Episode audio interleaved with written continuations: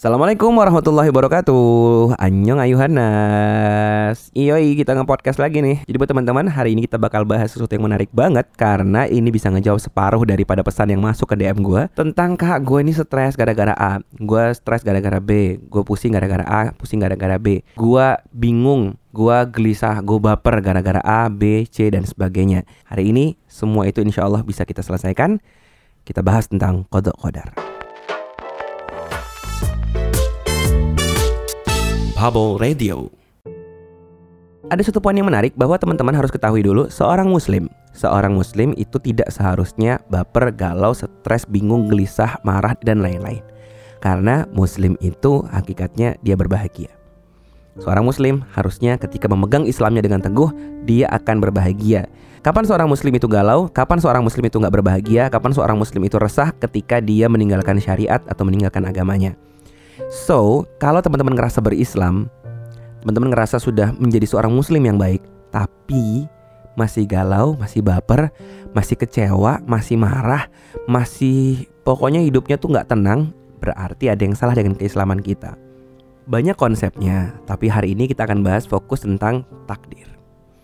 Teman-teman, ada sebuah rumus yang menarik karena nggak mungkin gue bahas terlalu panjang tentang kodok kodar ini. Ini pembahasan yang dalam kitab uh, kitab-kitab para ulama itu mendalam sekali. Teman-teman mungkin bisa ketemu uh, ustadz-ustadznya atau mungkin kiainya atau mungkin guru-gurunya untuk mempelajari tentang ini lebih dalam karena ini obat banget sih. Ini obat parah. Ini obat yang nyembuhin banget. Gue bisa bilang uh, gue udah nikah memang belum uh, umurnya belum tua banget sih pernikahan yang masih hampir 2 tahunan lebih ya. Ya 2 tahunan lah. Itu uh, belum pernah bertengkar hebat. Bahkan belum bisa dibilang gua guanya pribadi itu belum pernah bertengkar belum pernah marah gitu. Belum pernah ribut sama sama pasangan karena konsep takdir ini. Gue juga uh, alhamdulillah kena beberapa musibah. Tapi ini uh, mudah-mudahan bukan masuk ke dalam kesombongan ya. Ini tahadus bin nikmah. Hanya men-sharing aja semoga bisa jadi manfaat gitu. Gue kemarin beberapa waktu lalu hari kedua puasa hari kedua Ramadan ya hari kedua atau hari ketiga ya. Itu rumah gue kebakaran abis ludes des des des ludes kebakaran abis dan itu alhamdulillah nggak ada satu air mata pun yang menetes juga malah senyum. Gue juga dapat kabar yang shock tentang keluarga gue beberapa hari, beberapa bulan yang lalu. Itu juga biasa aja, kabar duka sebenarnya padahal. Kenapa bisa seperti itu? Karena konsep takdir ini. Yuk kita bahas. Poinnya teman-teman harus ketahui bahwa segala sesuatu itu sudah Allah takdirkan, sudah Allah tentukan.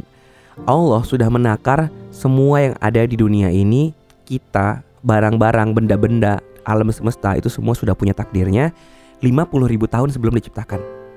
Jadi sebelum ada bumi dan semesta, semua semua ini belum ada, belum ada Big Bang terjadi, bukan Big Bang boy band ya. Sebelum Big Bang terjadi, sebelum ada alam semesta, itu Allah sudah mencatatkan takdir seluruh manusia, seluruh alam ini 50 ribu tahun sebelumnya. Dicatatkan dalam sebuah kitab yang bernama Lauh Mahfuz. Lauh Mahfuz ini kitab yang mencatat semuanya.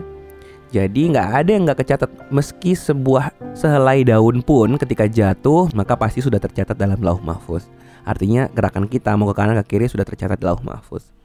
Berarti kita ini udah pasti masuk neraka masuk surga dong? Enggak, enggak gitu maksudnya. Tercatat itu bukan penggerak, tapi tercatat karena Allah Maha Tahu.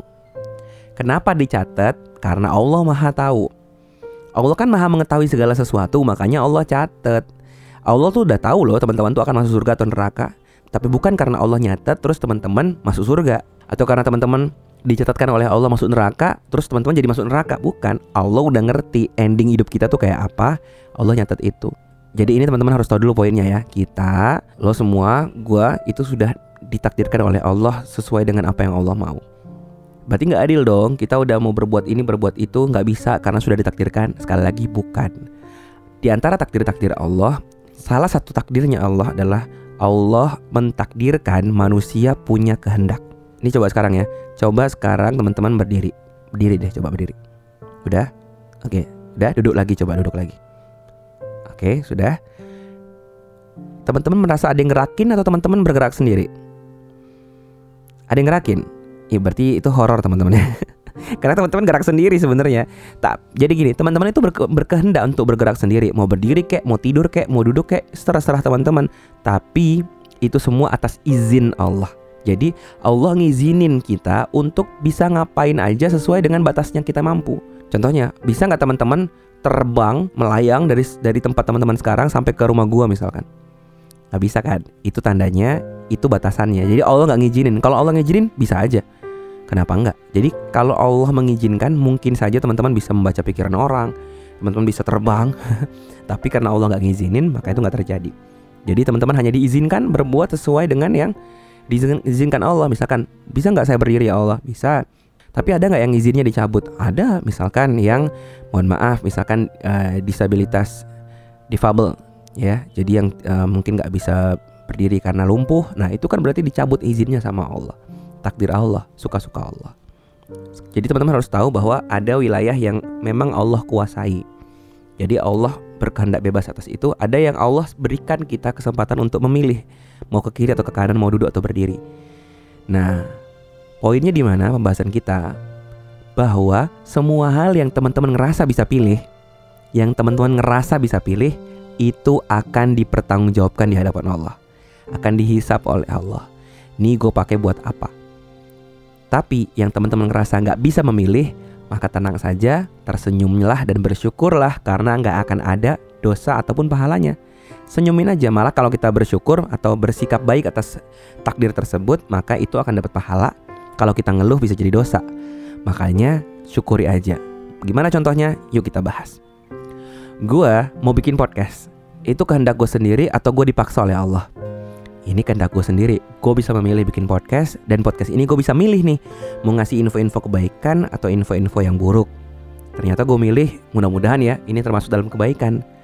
Maka insya Allah akan dicatatkan tuh mudah-mudahan jadi pahala. Nah, tapi berapa jumlah pendengar yang dengerin podcast ini itu takdir dari Allah buat gue.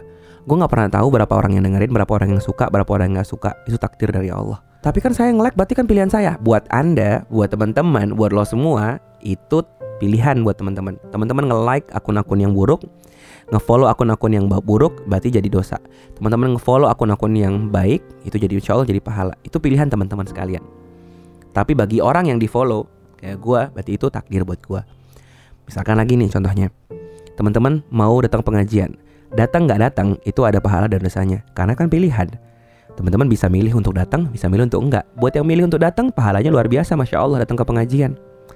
Teman-teman bisa milih mau ke mana aja, pakai motor apa aja, mau kendaraan apa aja.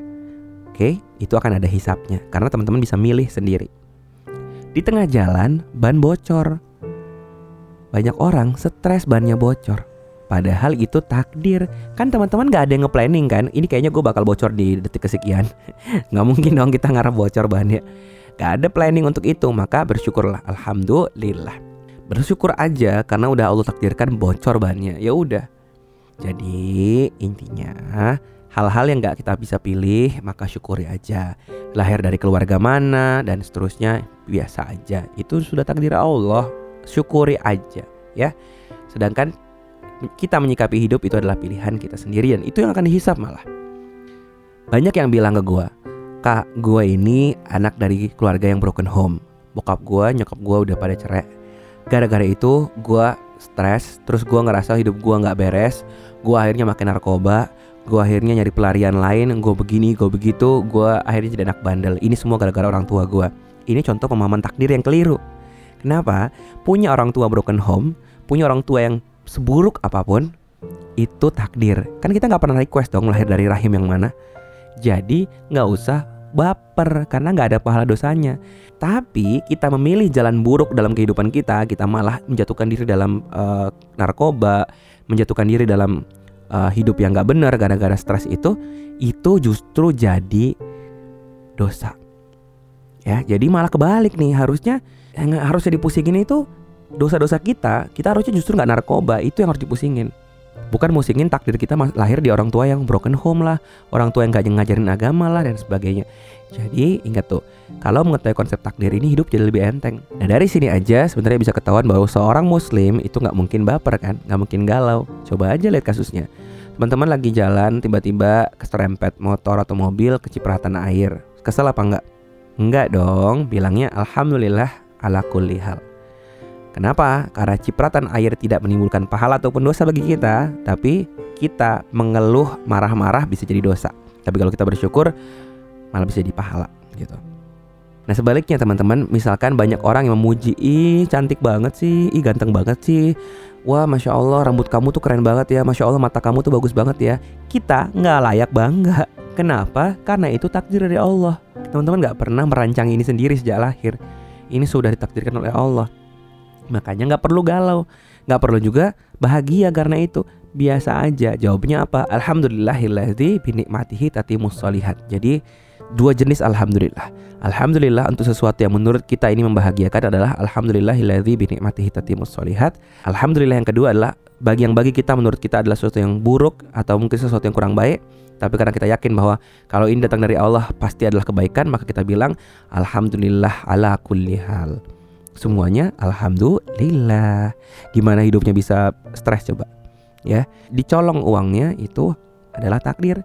Nah kita nggak berhati-hati itu adalah pilihan Makanya next time tinggal bilang ya udahlah Berarti gue harus berhati-hati Digembok, dikunci, disimpan baik-baik Pun kalau masih itu kehilangan Alhamdulillah lah hal Beres kan?